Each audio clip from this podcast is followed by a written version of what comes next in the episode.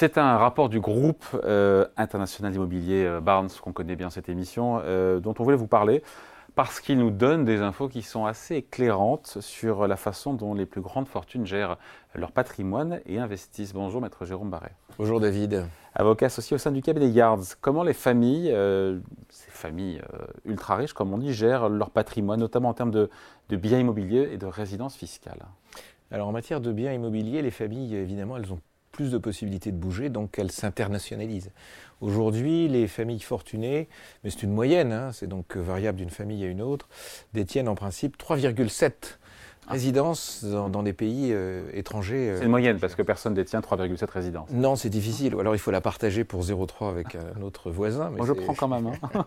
c'est généralement bien situé, vous avez raison. Et donc euh, évidemment, ça, la question se pose de savoir où on va résider. il y a les familles également qui travaillent sur la question des, des, rapports entre les cousins, entre la famille, qui ont des résidences à tel endroit pour rassembler les cousins.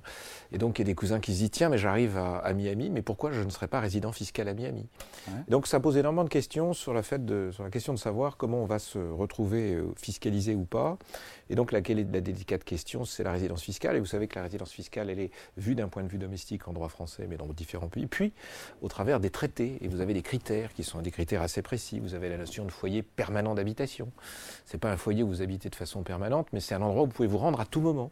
Vous avez ensuite le centre des intérêts vitaux, c'est-à-dire l'endroit où l'État avec lequel vous entretenez les intérêts personnels d'un côté et les intérêts économiques de l'autre. Et puis vous avez la fameuse règle des 183 jours, qu'on vous met toujours en avant, mais c'est la dernière. Mais c'est la dernière. Les deux avant sont, sont, importantes. Et donc vous pouvez retrouver dans une situation où vous croyez que, par habitude, et ça arrive plutôt chez les jeunes, les familles sont quand même bien conseillées et elles ne jouent pas à faire n'importe quoi, mais donc on peut se retrouver dans une situation où on est résident d'un pays alors qu'on ne le savait pas. Et là, ça, engendre un certain nombre de, un certain nombre de choses. Donc euh, les contribuables internationaux, ils doivent absolument euh, examiner minutieusement leur situation pour éviter les pièges fiscaux. Bon, quelles pourraient être justement bah, les conséquences pour une personne qui adopte euh, un style de vie voilà, plutôt, plutôt nomade, qui bouge, si elle est considérée bah, par l'administration comme étant résidente fiscale en France? Alors, ce qu'on dira d'abord, c'est que on voit surtout ça chez les start-upers, il y a une grande demande de nomadisme. Je suis content d'aller au Cap Vert parce que je veux pouvoir faire du networking. Je veux aller euh, à Dubaï, je veux aller à Abu Dhabi, alors plutôt à Dubaï. Je veux aller à Hong Kong. Et donc, mais où, vais-je être résident? Donc ça, c'est une tendance globale qu'on retrouve chez les jeunes. Et qu'on retrouve chez les jeunes aussi, généralement, qui peuvent le faire, soit parce que leurs activités leur permettent, soit parce qu'ils sont issus aussi d'une famille et que leurs finances leur permettent. Donc cette question, elle est effectivement pas à prendre à, légère. Et le sujet majeur, par exemple, c'est la résidence, dont j'ai évoqué tout à l'heure les critères. Mais si, euh, si vous étiez reconnu comme résident fiscal d'un pays alors que vous ne vous y attendiez pas, notamment la France, on vous dira mais vous aviez des comptes à l'étranger non déclarés. Bah, je les ai déclarés dans le pays dans lequel je pensais être résident. Et là, vous enchaînez toute une procédure qui peut être une procédure pénale et délicate. Donc il est vraiment important de, régler, ces, si je puis dire, ces comptes. Le deuxième sujet, s'agissant de la France, c'est que vous avez un IFI, un impôt sur la fortune, il n'y a pas que la France. Hein. Et donc vous pouvez retrouver assujetti à l'impôt alors que vous ne l'y étiez pas, avec des prescriptions qui sont assez longues, qui sont des prescriptions de 7 ans. Donc l'organisation, la vie nomade, c'est un vœu, c'est un souhait, mais fiscalement c'est très compliqué.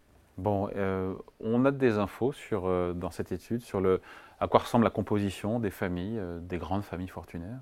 Alors oui, absolument. On a des informations et le, rapport de Barnes est assez épais, hein. je crois que c'est 150 pages si j'ai bien tout, vu. Et donc on voit bien que euh, le, dire, le riche moyen ou le riche fortuné, mmh. c'est une moyenne de 65 ans et avec une prédominance masculine très significative. Hein. Les femmes ne constituent environ 11% de la population des personnes les plus fortunées. On peut distinguer trois catégories. Les entrepreneurs. Donc l'entrepreneur, c'est celui soit qui a créé, enfin, qui a créé son entreprise, qui l'a organisée et qui continue de la développer. Les dirigeants d'entreprise sont ceux qui sont appelés pour diriger l'entreprise. Mais managers. voilà, les managers, mais n'en sont pas propriétaires. Ils, ils, acquièrent aussi des niveaux de fortune intéressants. Et puis il y a les héritiers, évidemment, qui reçoivent. Dans les héritiers, on va distinguer les héritiers actifs des héritiers passifs. L'héritier actif, c'est celui qui continue à diriger. Lui, il est à nouveau entrepreneur. Il y a donc une succession d'entrepreneurs à la suite des groupes familiaux. Euh, l'héritier passif, ben lui, il, reçoit des fonds, il reçoit des actifs, mais il ne participe pas strictement, ou pas toujours, ou autant, à la gestion de l'entreprise. Et donc, euh, on remarquera également que parmi les entrepreneurs, les dirigeants, les femmes font plutôt partie des héritiers. C'est une tendance qui change, mais c'est ce qu'on remarque encore aujourd'hui. Bon, on parle des entrepreneurs, et si on parlait du, du patrimoine des entrepreneurs? Alors, le patrimoine moyen et tout ça, c'est moyen, l'échelon de la planète. Donc c'est. Faudrait voir les écarts types d'ailleurs. Hein. Alors je pense qu'on aurait des écarts types extrêmement importants, extrêmement importants. Mais en titre de liste des personnes les plus fortunées, c'est un patrimoine moyen de 60, presque 78 millions de, dollars, qui devance, ça sont les entrepreneurs, qui devancent les héritiers de 52,5 et qui, qui, euh, qui, pardon, qui dépasse les dirigeants d'entreprise, qui eux sont à 41. Hein, donc le dirigeant d'entreprise, je l'ai répété, je l'ai dit tout à l'heure, c'est celui qui ne possède pas son entreprise.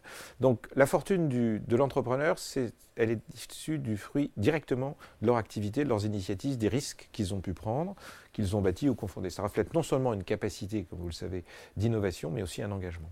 Qu'on soit héritier, entrepreneur ou manager, euh, euh, riche, très riche, euh, qu'est-ce qu'on sait de leur mode de consommation, notamment dans le luxe?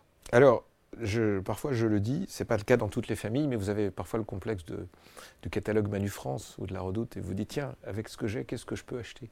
Alors, inévitablement, les dirigeants, euh, qui sont les plus nombreux, plus forte propension, d'après l'étude, donc à consommer des objets de luxe. Parmi les objets de luxe, euh, bah, il y a tout ce qui concerne le, loisir, etc. Mais il y a notamment les jets privés qui sont très controversés aujourd'hui pour les affaires et pour le loisir. Néanmoins, on remarque donc qu'ils disposent à peu près de, enfin 62% de ces dirigeants utilisent ce type de, déplacement. On parle de dirigeants, héritiers, entrepreneurs, on parle de l'ensemble des Plutôt des dirigeants, plutôt des dirigeants. C'est-à-dire que ce sont qui sont aux commandes, mais qui peuvent être aussi des dirigeants entrepreneurs. Euh, et ils ont directement ou indirectement, ils utilisent des, jets, enfin ils les utilisent directement, mais ils en sont propriétaires directement ou indirectement, mais on voit aussi une baisse. Certains euh, dirigeants ont cessé d'avoir leur propre jet, ça ne veut pas dire qu'ils ne l'utilisent pas, pour des raisons de, délai, pour des raisons de, facilité. Euh, les entrepreneurs, eux, se distinguent plutôt dans l'acquisition de bateaux, c'est le, le, comment dire, le, Have some rest, reposez-vous. Euh, bateau de plaisance et œuvre d'art. Le bateau de plaisance, il n'est pas souvent très utilisé, mais, il est là. Euh, les héritiers, on les voit plutôt se concentrer sur l'art, probablement parce qu'on imagine, et on le voit, qu'ils sont euh, issus d'une certaine culture familiale, et donc ils sont, ils sont comment sensibles à cette question.